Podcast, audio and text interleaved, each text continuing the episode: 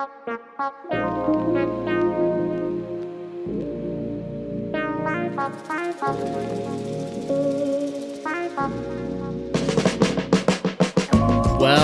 back to the Dubs Hub podcast. I'm Thomas here with Chris. How you doing, Chris? Doing great, man. Feeling relieved. How about you? My God, what a great game seven. Um, don't want to bury the lead here, so I'm just gonna kick it off with with just a little something. Hold on.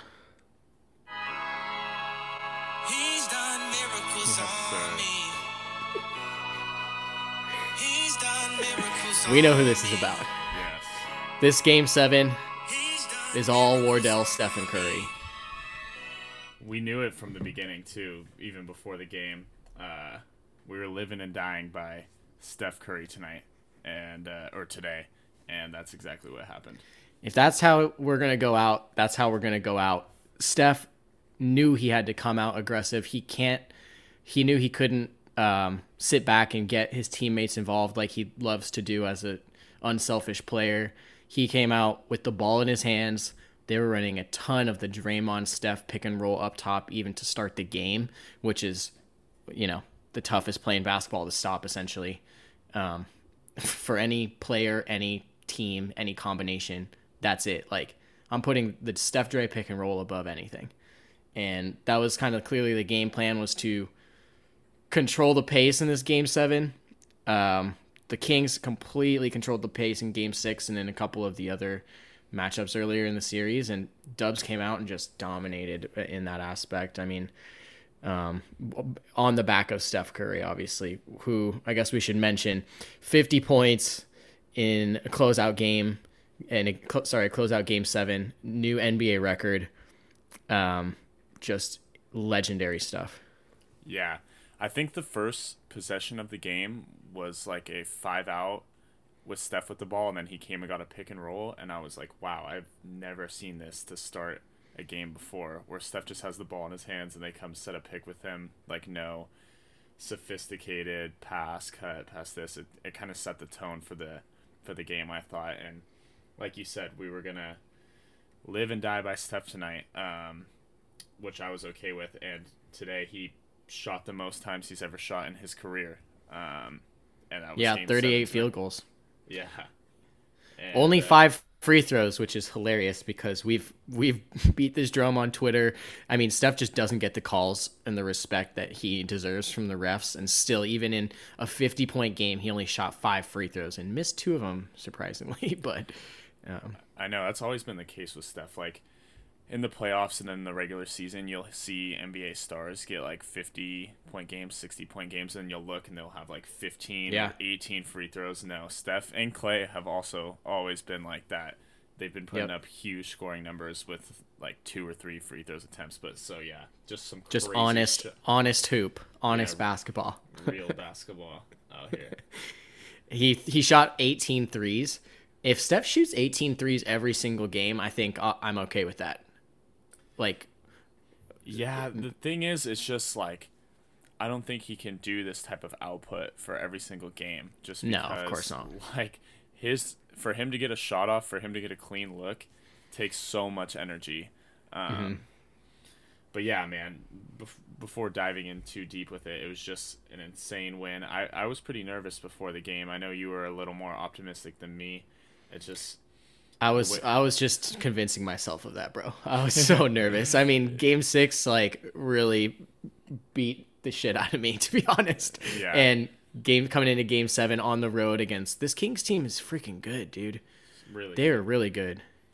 I can't remember a playoff team that um, I was actually scared of. Not like it's super star power and everything, but they just play so fast. They were playing really well. Um, like last year when we were playing against the Mavericks, the Nuggets, Memphis, I was never really worried about this series. I guess Memphis a little bit.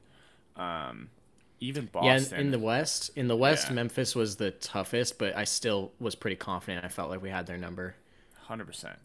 It felt like we never really had the Kings' number in this series. Oh, I know we touched on that on previous podcasts, Until tonight, yeah. Yeah, I mean, in the first half we were down. I would say until like the second half of the third quarter, I, I didn't feel that way. Um, Yeah. But yeah, Warriors you- came out and really punched him in the mouth to start that second half. I mean, they they hit a bunch of shots, but really it was the defense in the third quarter and and then riding Steph Curry on offense. Um, it was, I mean, beautiful third quarter. They they controlled the pace, like I mentioned. They started to really pick it up on the um on the rebounding and the the loose balls. rebounding and Yeah, loose balls, exactly. yeah. which we've we've been mentioning uh, every time we get on and record ourselves talk and every time we go on and tweet we talk about how important the offensive rebounding battle was in this series because Sabonis is a beast on the offensive glass let's give him some credit like he's he's very good that's one of his best skills and we have Kevon Looney who led the NBA in offensive rebounds um so that was like in the trenches the number one thing I would look to when I go look at the team stats. Like, what's the rebounding battle look like? Um, if it was a close game, and, and you can kind of see, you know, what needs to be done to fix that. So, yeah, they came out third quarter. Looney was a dog on the offensive boards in that Yeah. second half. Unbelievable. He got 21 rebounds again and 10 offensive rebounds. The third game out of seven, Kevon Looney had 20 plus offensive rebounds, which, according to Anthony Slater, Warriors beat reporter, makes Kevon Looney the first player since Dwight Howard in 2008 with three 20 plus rebound games in the same series. Insane. insane. Yeah, it was honestly kind of comical. Some Yeah. of them, like I found myself laughing. I was like, "How is he doing this?" It's just, it's not jumping super high. It's not he like he's just overpowering them. He just found himself in the right position. I mean, on it's his doing. Like he's getting in really good position, but the ball just kept landing in his hands, and instead of trying to go up and force anything, he's just kicking it out. Making He'll have right like. Sab- he'll have Sabonis dragging down his left arm and he just grabs the board with his right arm and then passes it to like wide wide open Steph for a three. It unbelievable. What a what a maniac. Yeah, I thought tonight, um, Steph. I mean, obviously, Steph was just the number one. He willed this team to win. We were pretty much dead in the water if he wasn't gonna Yeah. just put the team on his back. Um, but I thought Looney and Steph and a little bit of Wiggins and Draymond really carried the game. Kind of not the best games from Clay. Definitely not Poole. Um, Not the best from Clay shooting, but he was a pl- team high plus 30. Yeah. Um, and it was really like he was playing very good defense. They they threw him onto Monk sometimes, and he Yeah. was then guarding. Uh, he was chasing around Keegan Murray. That was his like primary matchup for the starters. Um, and Keegan had some moments. I mean, he's a good player. Uh, we got to say that. Like he's he's a rookie. He was great this series after a, a rough start. He came out, started knocking down shots. Like he was very good for the Kings. I'm, I was impressed by Keegan. But tonight, Clay played very good defense on him. Yeah, yeah, yeah. Just shoot. I mean, he was just missing Yeah. wide open shots. Um, Yep. Getting lost with his dribble, like a couple bad Yeah. turnovers, but you know, he he finds a way to kind of make a positive impact no matter what, and it's not going to happen forever. Yeah, hundred percent. And we'll get into this later in the podcast, um, kind of talking about the next series. But in retrospect, looking back on this, it really didn't seem like a series for kind of Clay and Donte, just because they're more like smart. Not like the Kings team was just too fast for them. I feel like too athletic, too fast. yeah, And I think the Lakers series is going to be a little opposite of that. But um, yeah, just staying on this game seven. Uh, yeah, enough can't just be said about Steph. I, I don't really even know where to go other than that. yeah, just- 50 points, eight rebounds, six assists. He had a steal, only one turnover. Yeah. Um, what a Cra- menace! with the hitting defense some- they were playing on him too to only have one turnover in the fourth quarter. Yeah. They were literally doubling him at half. Yeah, for it and just like okay anybody and they should have started doing that earlier in my opinion because They- it it worked. a little bit Yeah. It worked Yeah. early in the series. I mean, they they were trapping him up top early in the series. I think the Warriors figured some things out with that trap, and that's why they won three straight. Um, and so that's why Mike Brown then moved away from it and said, "All right, we're gonna just try to dog Steph with like Terence Davis." And they moved away from Davion Mitchell a bit too. They said, "Terence, like this is your matchup now. Go for it. And then obviously Fox guarded Steph at times. Um, but yeah, they they it worked at first. That's why the Kings I think went up 2-0 is like the Warriors weren't able to solve that in, initially. They solved it, so the Kings moved away, and then right, you're right, coming back in Game Seven in the second half when they started doing that. Um, you know, got the ball out of Steph's hands, and he had 50 points. So that was like you kind of have to do that at some point. Yeah, little bit of uh, too late action for Yeah. that. I mean, I, I thought it was interesting how much they played Terence Davis. I think he's a bigger offensive threat than Davion Mitchell. I think that's kind of why they went Yeah. with that. Um, and he's not. I don't think he's a terrible defender, but Steph was No. just he could not guard Steph. Um, No, at all tonight, and any anybody in single coverage tonight could not guard Steph. He was just all over the floor, driving a lot, which we've been saying all series. Like, if Poole can't do it, someone has to be driving and attacking the rim and open up the other things. Because um, even again tonight, I mean, I I guess we made 15 threes, but we shot 50 of them, so we really only shot like 32% from three. I thought we just kind of dominated the putbacks and driving and kind of the mid range too. Steph had a ton of like mid range floaters. Um, Yeah. Wiggins had a lot of like five foot hooks, five foot putbacks. So I, th- I thought that's kind of was the difference in the second half where you saw the Kings, they were just kind of taking deep threes, um, deep twos, and they were all missing, and the Warriors were kind of getting inside. I thought their their like championship DNA showed. Like when the game was getting tough, the Warriors kind of showed more heart and and was rebounding and making the easier shots.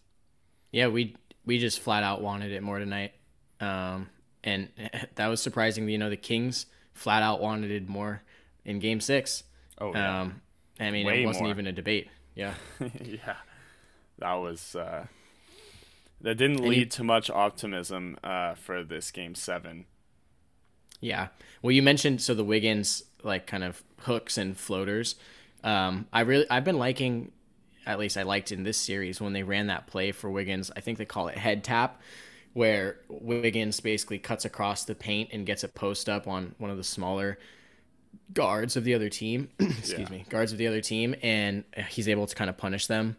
You know, the Warriors used to run that with Harrison Barnes back in the day, and it didn't really work because Barnes is not as skilled of an offensive player, especially in the post as Wiggins is. But it really, really works with with Andrew Wiggins. So you know, if they can in this future series against the Warriors coming up on starting on Tuesday, if they can kind of implement that into their rhythm of the offense and get him matched up against like D'Lo in the post every once in a while, I'll I'll really like that. Yeah, and that was kind of a lot of his success last year. Um, Yeah, his three point shot wasn't real. I mean, it, it was decent, but it wasn't what was carrying him in the playoffs. He was just like attacking the rim all the time. He had a lot of huge dunks in the playoffs, but also he was kind of the only person on our team who was doing those like mid range shots. Um, yeah, and it's huge. I mean, he shot five for sixteen. Like there was a stretch in the third quarter where I think he was like 0 for six, 0 for five. But I thought he had a really good game as well. Um, he got to the free Yeah. throw line ten times.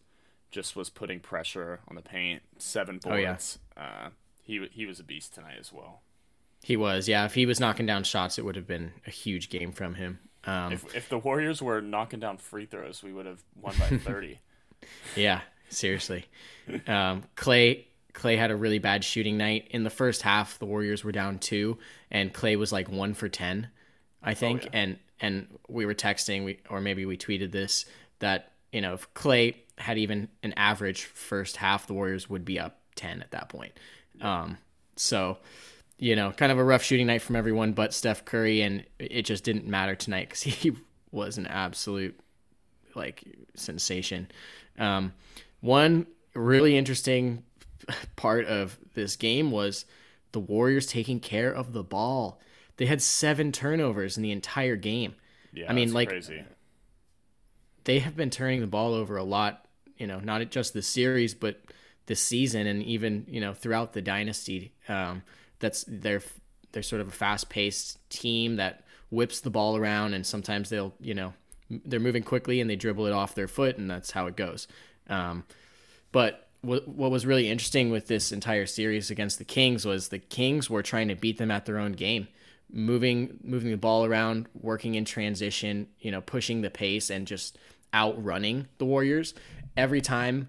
Like the um, every time the Kings uh, head coach Mike Brown would be mic'd up and they would show it on national television, uh, he would basically be saying, uh, "Hey, push the pace, push the pace, get out in transition, run it down their throats." Like his his dedication to that game plan was impressive, and um, it was working for a while there. That's why the Kings, you know, pushed pushed the champions to seven games, um, and the Warriors had to go against their nature and slow the game down, work possession by possession in the half court, and just try to beat the Kings on an execution um, slower game plan. So and it worked in Game Seven here, you know, perfectly. But that was just a really really interesting development in this series that I didn't see coming. I don't think anyone saw coming, honestly, because you know in the regular season the Warriors had the fastest pace of any team. Um, and the Kings had the 12th fastest. They, you know, you could see how this Kings team would run quickly with the ball and push it, but that wasn't like an edge that they had over the Warriors based on the regular season. But you know, in the matchup, it clearly was in the Kings' favor to do that. Yeah, hundred percent. Especially in Game Six, that's really what helped them blow us out at home. Was that they abandoned kind of Harrison Barnes, they abandoned um, Alex Len didn't play at all. Sabonis got in foul trouble, which I think in retrospect kind of helped them in Game Six. Um, yeah, and they just ran us off the floor. We looked really slow, really old, really not prepared for that type of game, and they were just. But even this game too, I mean, I was really impressed with obviously Fox this whole se- series, but Malik Monk is like insanely fast, insanely quick. Um, Trey Lyles was kind of tearing us up as like a small ball five, making quick decisions and flying all over the place. Same with Keegan Murray. They just had a lot of fast players. Um, and like Yeah. you said, you usually see the Warriors do that to other teams where they'll like run off the traditional bigs. Um, they'll speed up the game to where their opponents like can't keep up. But you know, it's I think it might be good in in the long run for the Warriors to have kind of conquered this new type of challenge.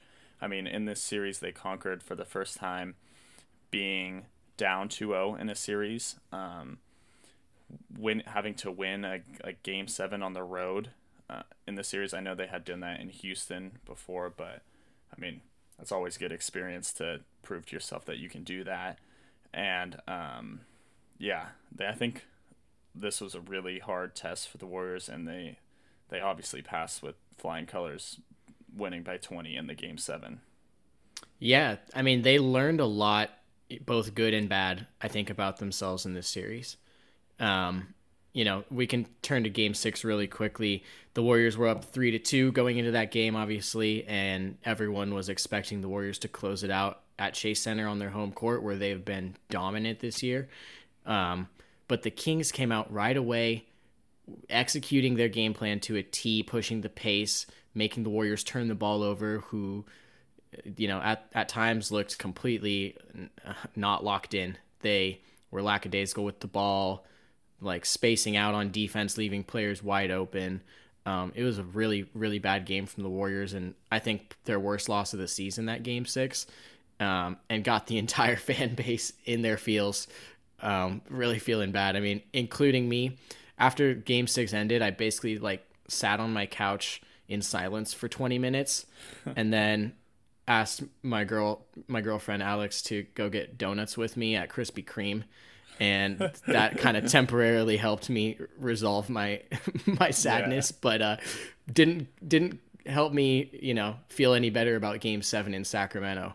So um yeah I, i'm sure i wasn't the only one feeling that way. I know you were pretty down Oh, yeah, after game 6 too. Yeah, I mean, I would have been fine with a loss. It was just really kind of disappointing and like disheartening that loss. I mean, I don't know if it was the early start or just I don't know, thinking they could just show up and just be like, "Oh, we're at home, we're gonna win this." But I think the Warriors kind of got punked in that game, and They did. th- they had didn't really even seem like they had any fight in them or any kind of dog at all. And then like the Kings came into their home floor with their backs up against elimination and and just punked the Warriors. There was no real chance for us in that game. Um, The Kings had the dog in them in Game Six. I mean, Oh, the yeah, Warriors. 100%. The Warriors showed up for Game Six, basically thinking they could walk out there and that the Kings were rattled. They were a young team. They had lost three in a row, and that they were going to roll over in San Francisco to you know the be- the better team, who I thought was the Warriors. Um, and they were. They were the better team, but the Kings had some serious, serious composure and fight, and they were not going to go down easy. Uh, Monk was sensational in Game Six. He was the best player on the floor, honestly. um, De'Aaron Fox was great. He had 11 assists and 26 points in Game Six. Uh, both those guys are so hard to guard, and um, you know when they get going, it's just like they just catch fire and really, really push it. So. Um, impressive team impressive team. They were you know in retrospect like after th- watching the series they were true contenders.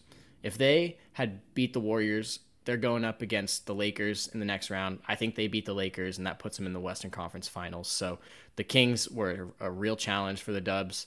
Yeah. um, we were you know we along with a lot of other people were wrong about how ready the kings were to compete against the defending champions in a playoff series um, they they were very prepared. They were very good. Uh, they were composed, and they um, they proved it. They're going to be good for a long time. De'Aaron Fox is clearly an all star level player. Um, they've got a lot of good pieces around him. Mike Brown, his coaching was very impressive to me. I I you know wrote in in the uh, series preview article that the Warriors had the head coaching advantage, which I still think they did, but it was a lot closer than I had anticipated. Yeah. Mike Brown uh, had a masterclass series. Um, where he knew he knew the Warriors' weaknesses, like everyone said, and he was able to expose them um, in a lot of different ways. So, you know, congrats to them. Major respect to the Kings. They they I think earned respect around the entire league. Yeah, hundred percent. I mean, like I said, I think probably the Warriors' hardest first round series. I would I would say since maybe 2014, like in the West, I can't really think of a, a first round series when the Warriors have been in the playoffs that was harder for them. Um, Totally agree. yeah, and definitely looking in retrospect for how kind of the bracket broke down, I think besides the Nuggets um, in the West, I think we are we played the the hardest team in the West. I think the Clippers we would have beat easier, obviously, but that the injuries are involved. Um, Memphis, you could say the same. Um, yeah, I, I honestly think the Suns would have been an easier uh, playoff series than the Kings, just depth reasons and how they've been playing um, and everything. Yeah. So uh, hopefully this works out well for, in the Warriors' favor that they had a, a really good test in the first round and kind of figured some things out, tightened their rotations, know what works. Um, my only fear is that they kind of had to expend a lot of energy in this first round, which is not ideal. I know usually in the first round, like last year, we won in five. Um, previous championship years, we've won in like four or five usually. Um, so I hope that doesn't come to bite us. But I don't, I don't know about you, but it doesn't seem like anyone's really gassed or dealing with like a nagging injury. I know game uh, one of the Lakers series is a quick turnaround. It's Tuesday night, so they really only have one day off. But it doesn't seem like any like Steph looked better than ever. Um, didn't even look tired after the game. So I don't know how you feel on that. Um, the only thing that uh, that pops up in my mind when you mention that is Jordan Poole. Um, he had a pretty rough ankle injury early in the series, and then just really had a bad series in general. So his, uh, I- don't know, moving forward, I don't know how he's gonna he's gonna fare. Um, he played only 19 minutes tonight, and really, I th- I think in this series he that's what he should have been, just a 20 minute player off the bench to try to provide some offense. He was not very good again. Um, three for nine from the field and defensive breakdowns, um, just kind of dribbling the air out of the ball. It was a really rough series for Poole, who I thought could have potentially had a big series because I didn't think the Kings had the personnel to defend both Steph Curry and Poole at the same time. But that was wrong. That was very clearly wrong. The Kings were prepared for the Warriors guards for the most part. I mean, no one can stop Steph Curry, but No. the Warrior but the Kings had a good game plan and um and they were able to shut down Poole and make him into a complete liability because if he's not getting off on offense, that's what he is. And it's um, the unfortunate truth with him who, you know, he was an important player in the Warriors run last year, but in this series he was I think he was probably like the worst consistent player on the Warriors. Um, the worst player getting like consistent minutes. That is he and like maybe Divincenzo, but I think even Divincenzo had a better series, honestly. Yeah, I mean, I don't think that's really debatable. Who had the worst series um, from the Warriors? Definitely him. Um, yeah, DiVincenzo as well. I think uh, it wasn't ideal that the Warriors kind of had to ride basically five players for um, three-ish games towards this Yeah. towards the end of this series. I thought the Kings bench definitely way outplayed the Warriors bench in this series. I mean, No doubt. Malik Monk, obviously, but even like Trey Lyles was huge. Terence Davis was huge. Um, Davion had a huge game in game yeah. two. Yeah. yeah, yeah, he was good all, all series. So And Alex Len in early in the series was like such a huge positive for them off the bench, coming in, grabbing boards, and just causing problems for the Warriors' small bench. Um, so yeah, they you're right. The Kings bench completely outplayed the Warriors. yeah, who can you even say on the Warriors um, besides the core five had a good series? I mean, I guess Moody had a pretty Yeah. decent series, like, but He did. Yeah. it wasn't He's- he's a guy crazy. who's- it was just stable like minutes. Yeah. Yeah, know? exactly. He's a guy who's going to play like 15 minutes a game, come in and, and just, you know, make solid passes, knock down a three, play decent defense, Yeah. and and grab some boards, some loose balls. Um, Yeah. That's that's all you can ask from him, and he did that, which was great to see because I mean, thinking back before this series, we didn't think he was going to be a factor at all, considering Kerr sort of buried him um, in the Oh, I mean, throughout the entire the- regular season. Yeah, he wasn't playing at all leading up to the playoffs. Yeah, I mean Kuminga was getting like 25 minutes a game coming Yeah. into the playoffs. So, um, and he played three tonight. He, I don't even think he played in Game Six besides the garbage time. Um, Well, tonight was garbage did, time too. He, did, True, he didn't true. play tonight besides garbage time. Yeah, so he got Kuminga got buried in the rotation. I hope we see a little bit more of him in the series against the Lakers. To, um, he can make some, you know, winning plays and and brings an edge with his athleticism that no one else really on the team besides Wiggins can bring. And I, I really think that's actually the root of why he's lost playing time is that Wiggins is back fully Oh yeah, definitely. and and he just kind of takes those minutes from Kuminga. They overlap too much with with their skill sets and what the uh, what they do. Um, not we'll we'll have to see if like Kerr can play both of them on the floor at the same time. Um, you know, put Kuminga at the four, Wiggins at the three, and then Draymond at the five. I think that could work, but uh, it clearly didn't work in this matchup against the Kings. And I know he, we've been seeing it on like on social media, hi- him hanging his head, kind of having to get a pep talk every game from Draymond and Steph, like, "Hey, stay in it, man. Like, we- we're gonna need you at some point." It's just a bad matchup this series, so you know, mentally, I'm sure it's a challenge for him. He's just got to keep pushing through, and uh, I think he will. He's a he's a headstrong guy. Yeah.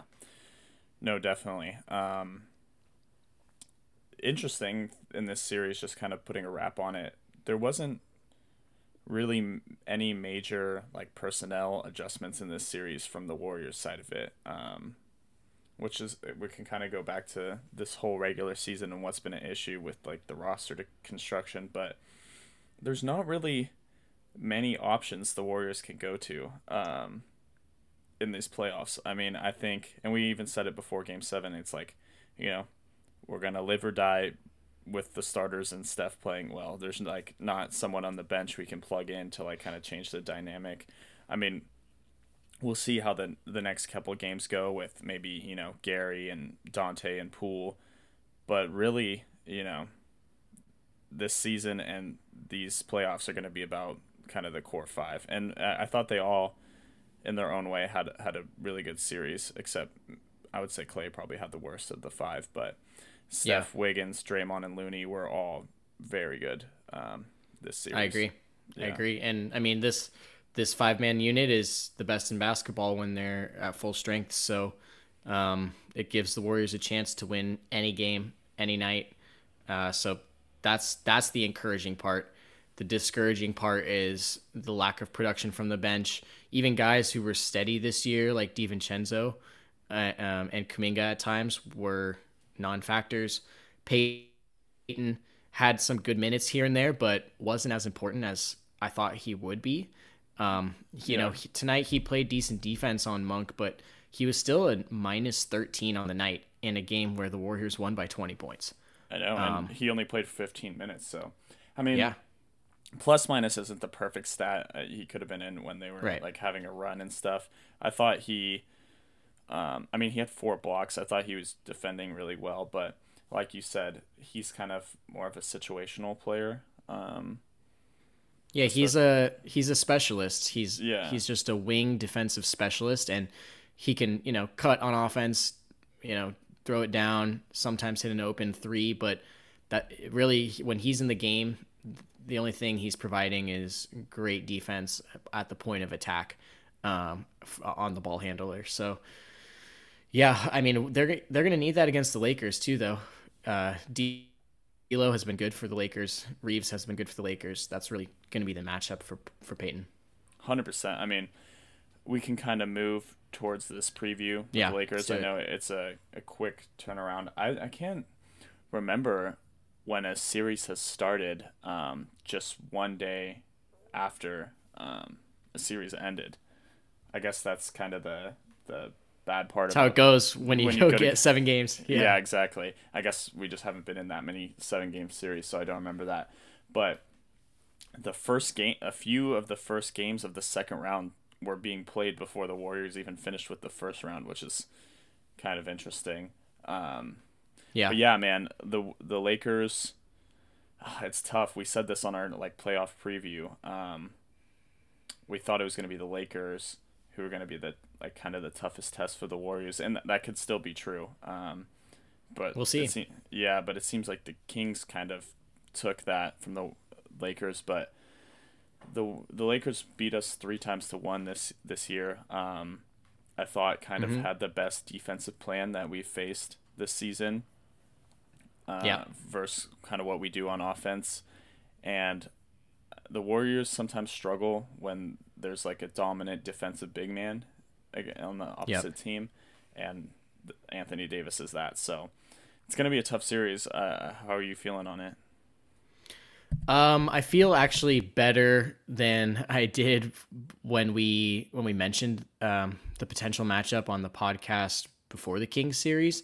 Um, when we were kind of spelling out the potential path for the Warriors to make it to the Western Conference Finals and have a shot at you know defending their title in the NBA Finals. Um, it, you know, the LeBron James and Anthony Davis are obviously two of you know the top 10 15 best players in the league. LeBron is one of the greatest players of all time, so he'll he'll have his way um eh, you know in a few games at least. I know he's 38 years old, so it's not going to be like the the LeBron James on the Cavs that we saw in those epic finals matchups, but he's still a huge hugely impactful player.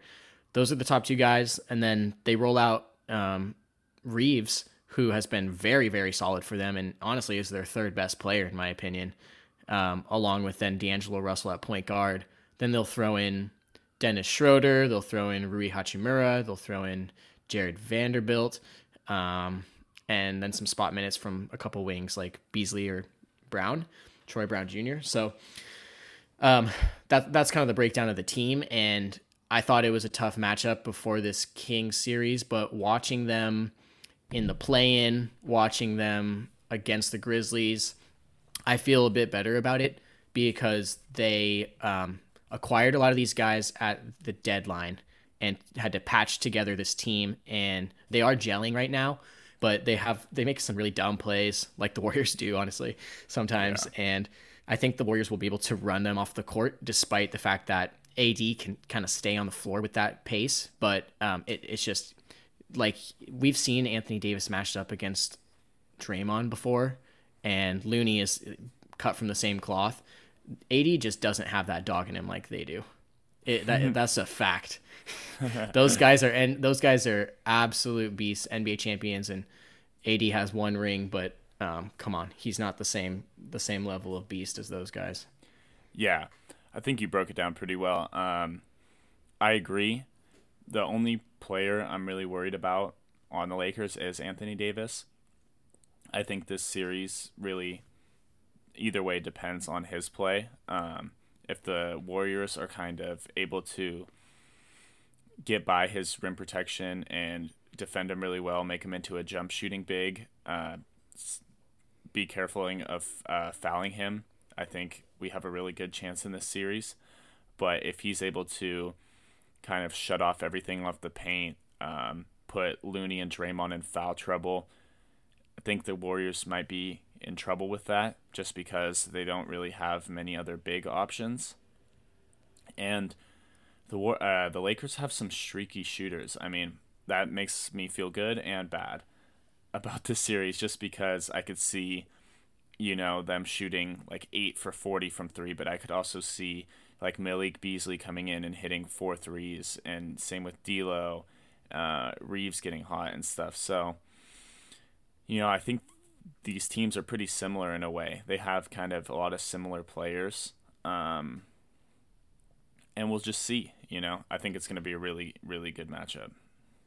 Yeah, it's going to be fun. I mean, uh, so awesome that Curry and LeBron get another head to head before you know LeBron retires. That's that's going to be the headliner, of course, of this entire series. Um, the Warriors and the Lakers have sort of had this weird like California rivalry, at least from a Warriors fan perspective. That's what it's felt like because Kobe Bryant and the Lakers would come in and just beat the shit out of the Warriors every season and piss off the entire fan base. Um, then the Warriors dynasty sort of sprouted from nothing, and the Lakers became a bit irrelevant. They were, you know, not winning a ton of games.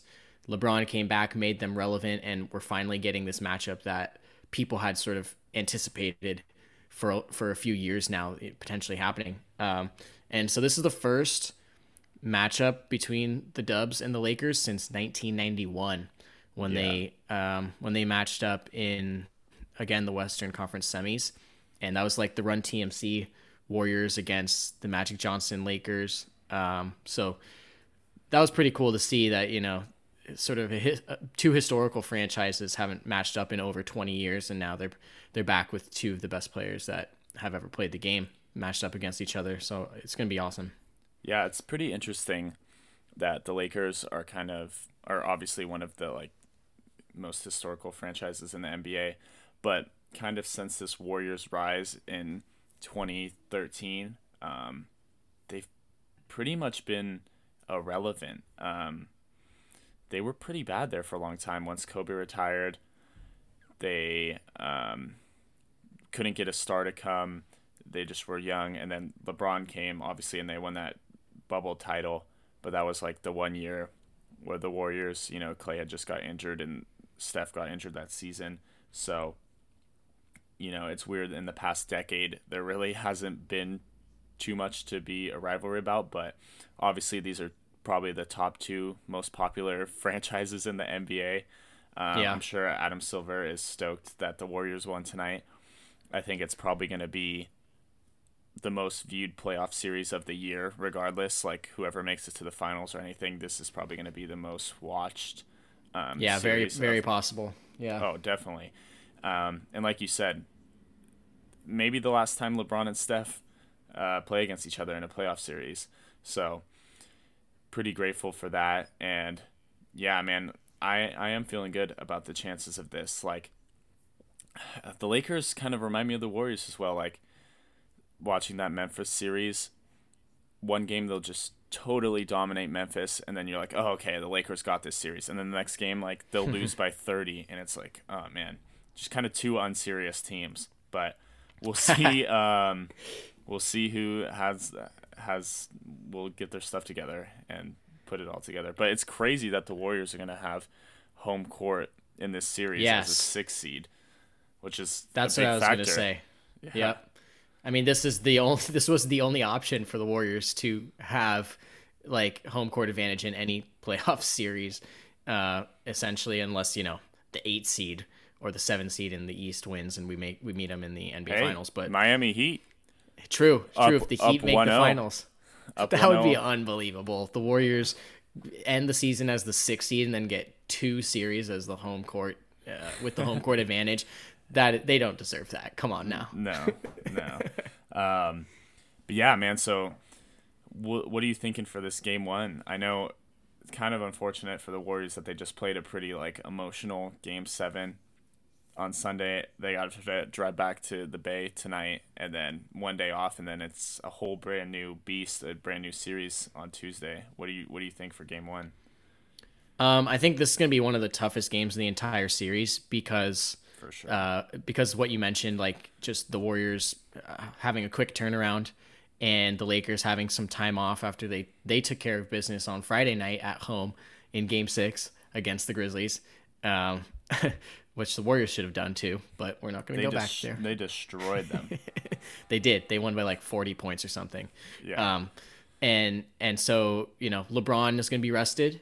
LeBron's health and stamina is one of the biggest factors in this entire series because of his age and his impact on on the game. Obviously, um, so I think you know he's going to come out looking to to steal home court advantage from the Warriors in Game One.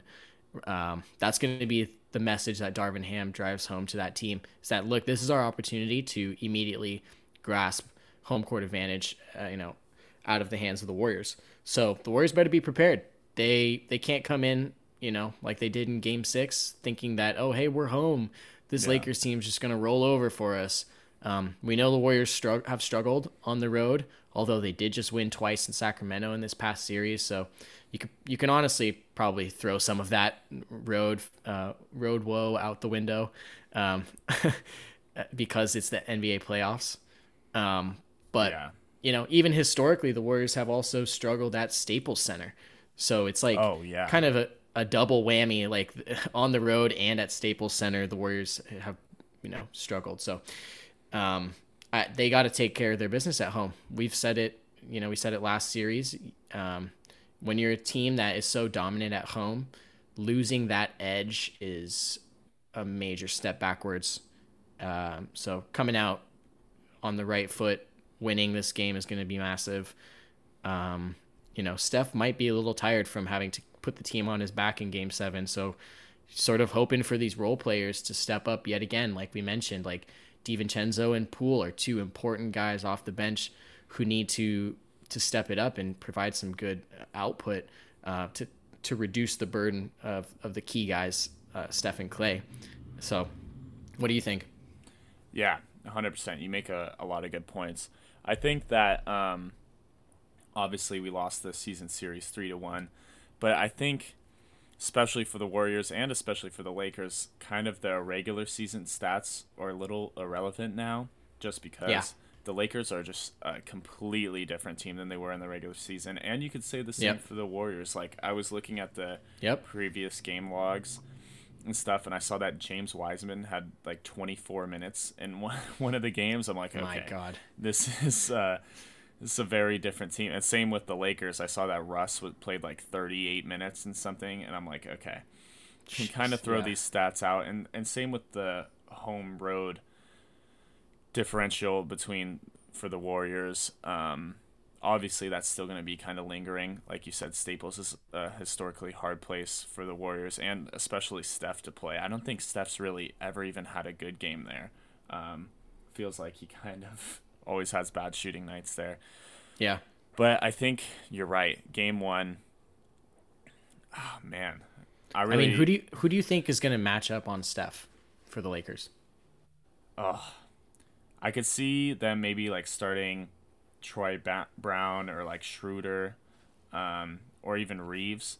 But yeah, man, their perimeter defense is pretty awful. But to say that, I mean, they played the Grizzlies last series, which has Ja and um, Yeah, but Ja's not really a like perimeter threat. He's a drive and drive into the paint kind of uh, guard. So No, I think yeah. that was at the Lakers' advantage, and the Warriors just are able to space the floor so much better than the Grizzlies. I, I agree with you. I think it's going to be tough again for the Lakers to find the right matchup. I mean, you named the three guys I was gonna I was gonna call out. Schroeder, who I think is a little too small to guard, to guard Steph. Steph can just shoot right over the top of him. yeah, Um, Reeves and Brown are probably the two best options, but putting Reeves on Steph is going to tire him out, and he's super important to their offense. So not sure that's going to happen, but you know he'll get some run on him. So I think Brown is is a good call. Um, Yeah, and it's yeah. not going to be D'Lo. D'Lo is barbecue chicken on defense. Oh, he yeah. is. He is a cone. man, there's just I can't wait for this series just because obviously it's going to be kind of a toxic fan base war on Twitter. There's Oh, going to be I a lot of it. takes on the I love it. sports. I know sports talk radio is going to be awful during this. Series. Guess the Goons is going to be a movie segment Oh for yeah, this series. yeah, yeah, hundred percent. The LeBron versus Steph propaganda is going to be awful, but I'm really hoping and kind of expecting that. Man, some of the Lakers players get exposed, like this Yeah. Reeves stuff. Like obviously he's a, he's been a solid player, but he gets to the line so much for like a role player. He gets a lot of high. Like I just don't see how he is gonna fit in this series unless they kind of hide him, just like run around with Clay and stuff, or guard Poole when he's in. But I mean, he's good enough of a player that we're gonna have to put one of our like good defenders on him. Like it's Yeah. gonna be GP two on him potentially, or Clay maybe, or um, or Gary. I mean Wiggins. Wiggins at times, but yeah, yeah, I don't know. I I also don't see how it can be a D'Lo series just because. I mean, we saw the D'Lo experience when he was on the Warriors. Obviously, he's good for the kind of regular season just to put up points, dish out the ball, um, hit threes, and he's an ideal fit versus LeBron. But man, versus the Warriors guards, like he can't guard Steph. I guess maybe you could put him on Wiggins or even Draymond. I could see them like hiding on him. I don't know. I'm just really interested about this series. I, there's a lot of big personalities. Obviously, it's two massively popular um, teams with huge fan bases. Uh, kind of bad players who get overhyped in the media, like Poole and Reeves. Um, that's going to be an interesting discussion. Obviously, yeah. Draymond has historically played Anthony Davis very well, um, going Yep. back to when he was in New Orleans and everything. LeBron versus Draymond, like clutch best friends. They have a like history of you know Draymond kicking him in the nuts in the finals and everything. No, no, no, no, no. He kicked Steven Adams. He he like sack tapped LeBron. That's what happened in the Oh, finals. okay, yeah, punched him in the nuts, I guess. Yeah, but it's just, I mean, Come on, get the get get the nut activity right, dude. Yeah, my bad. Um, no, it's just there's going to be a lot of talk about in this series, so definitely really excited. Um, and but I'm confident in the Warriors. But like you said, the game one, I'm a little nervous uh, about, but we'll see. We'll see how it goes. Yeah, I mean the Lakers are gelling at the right time. Like this is what any team dreams of is to put it together in April, May, and June. Uh, but you could argue the Warriors are are on the path to doing that as well. I think if you had told the Warriors like, "Hey, actually, you're not going to match up with a healthy Grizzlies team in round two. You're going to match up with the Lakers," they would take that. Um, I think they. I on if if I'm Steph, I feel confident about this series. Um, I mean, you should, Steph feels confident about everything he does. So that's especially not really saying much, especially but- after tonight, it doesn't seem like uh, there's Yeah. anyone in in the NBA that can guard him right now. Um, and Yeah. he he might just have to put on one last historical carry of this of this team to get him where they want to go. But yet again the franchise on the back of Steph Curry. Yeah, hundred percent, man. Well, we'll. I hope you guys stay locked into you know our Twitter page, Substack. We'll be uh, Yep. definitely locked in on the podcasts during this series. So uh, yeah, let's go Warriors and uh, Battle of LA. We'll see what's going on. All right, man. Talk to you in the next one.